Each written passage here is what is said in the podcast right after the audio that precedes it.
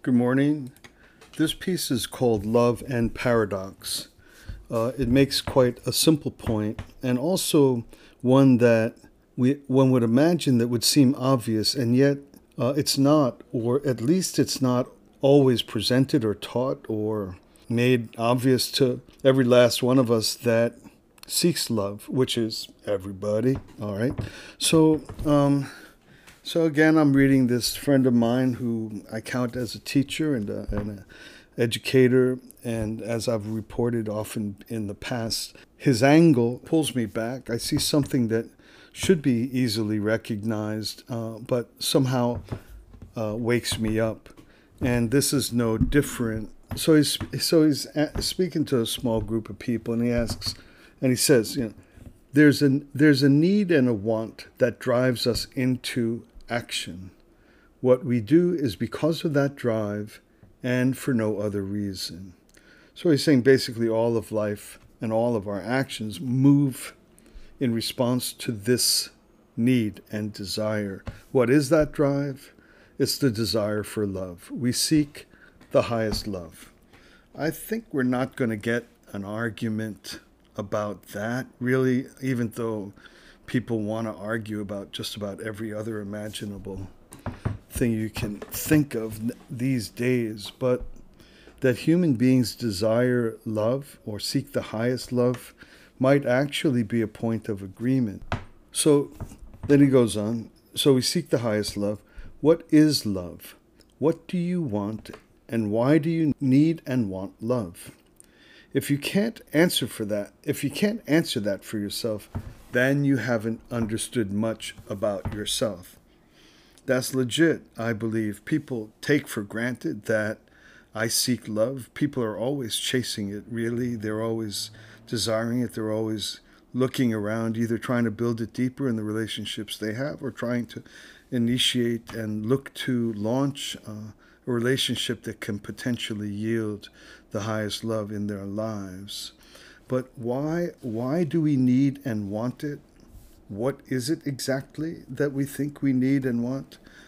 Uh, and then he writes, you know, if, if you if you can't answer that that question for yourself, then you haven't understood much about yourself. So that alone is actually something that I believe is worthy of pointing out.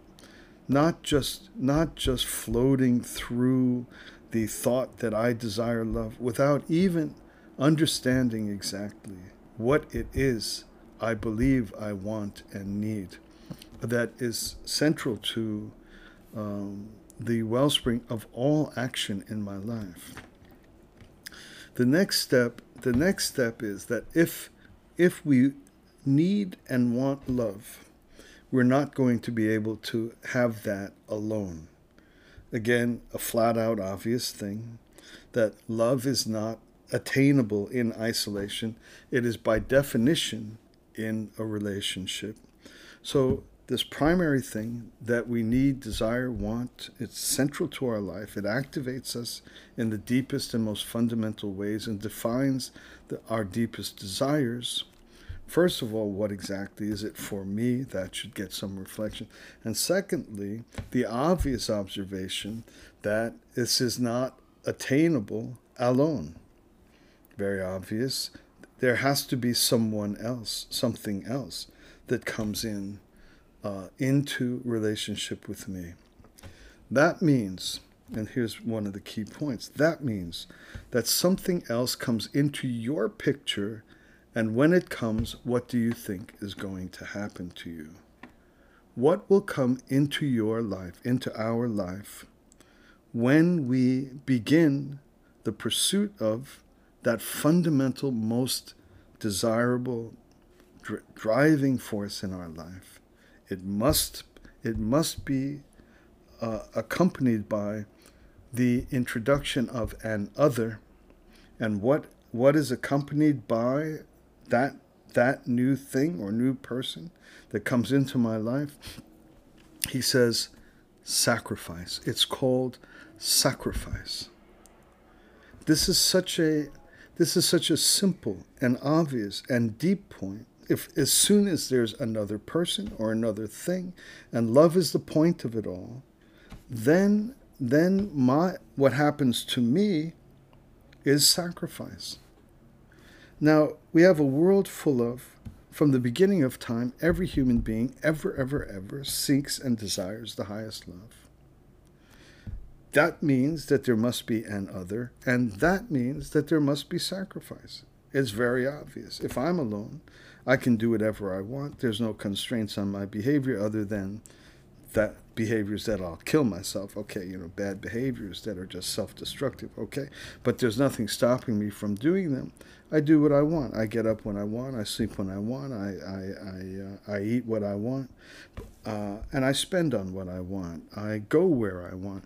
But if there's an other, then then suddenly every last thing that was an utter, utter freedom in my life is not defined that way.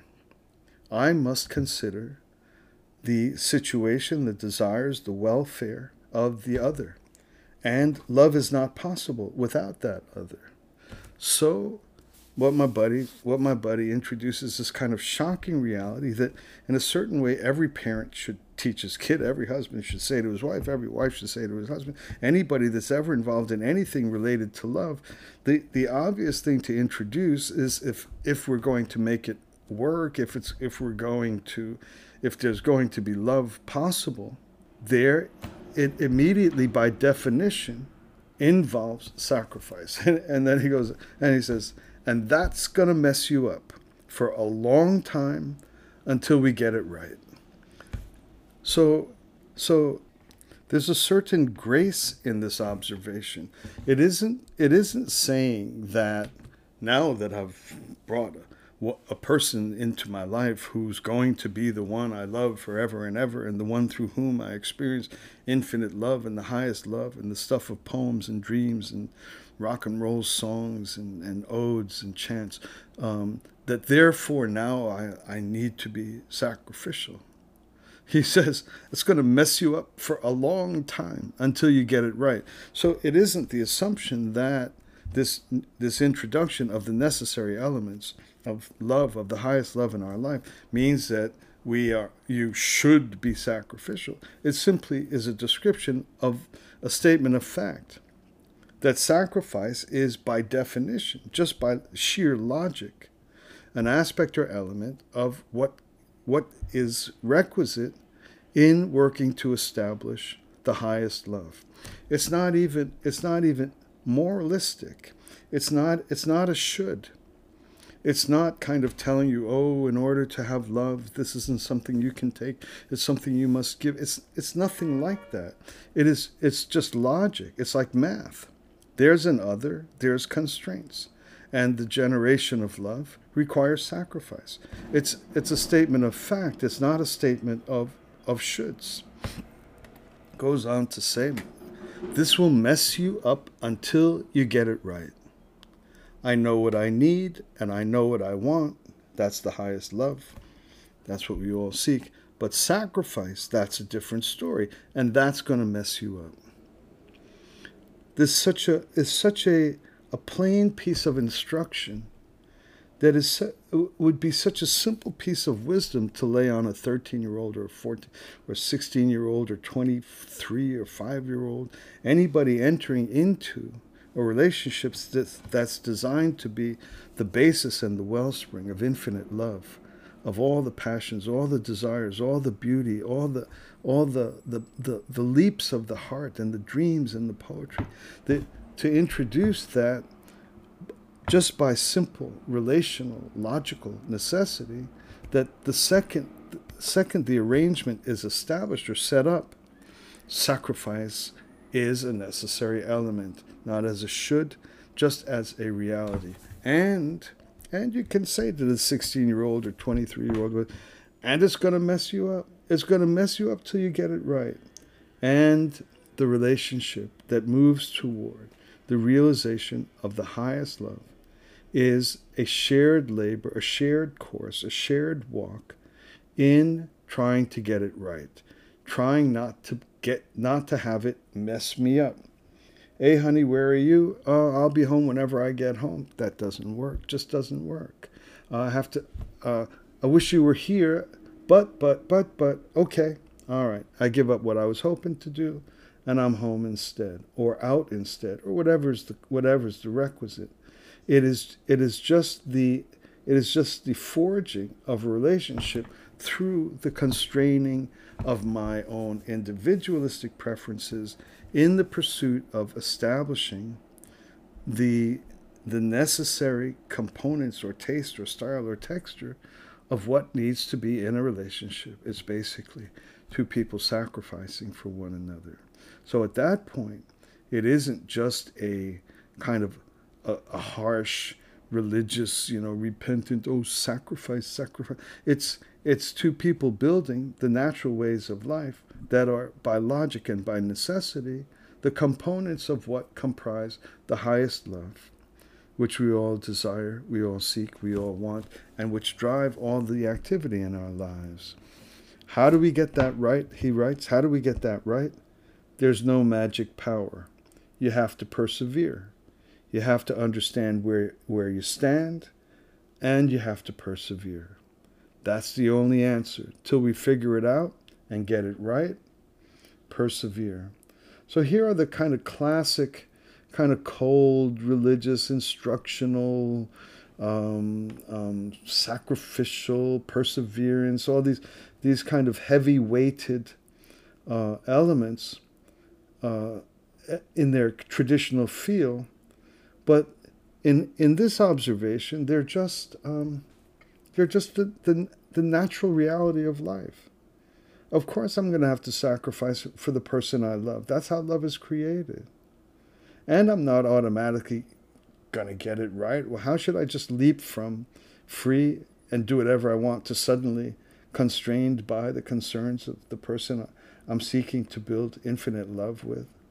It's not automatic. So I have to just keep at it. Who says it's going to be easy? It isn't going to be easy.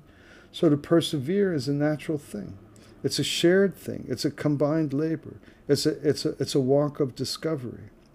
So that's what I that's what I all I wanted to say this morning in this little piece I call love and paradox. Uh, it's just a simple introduction of the of the basic reality in which that's the way we walk, and suddenly all of the the weight of it is less. It's our walk, and he, he says it'll mess us up till we get it right. Yeah, that's a fact. I can testify to that, as I'm sure many of us can. Thanks a lot for listening. I'll be back with us sometime soon.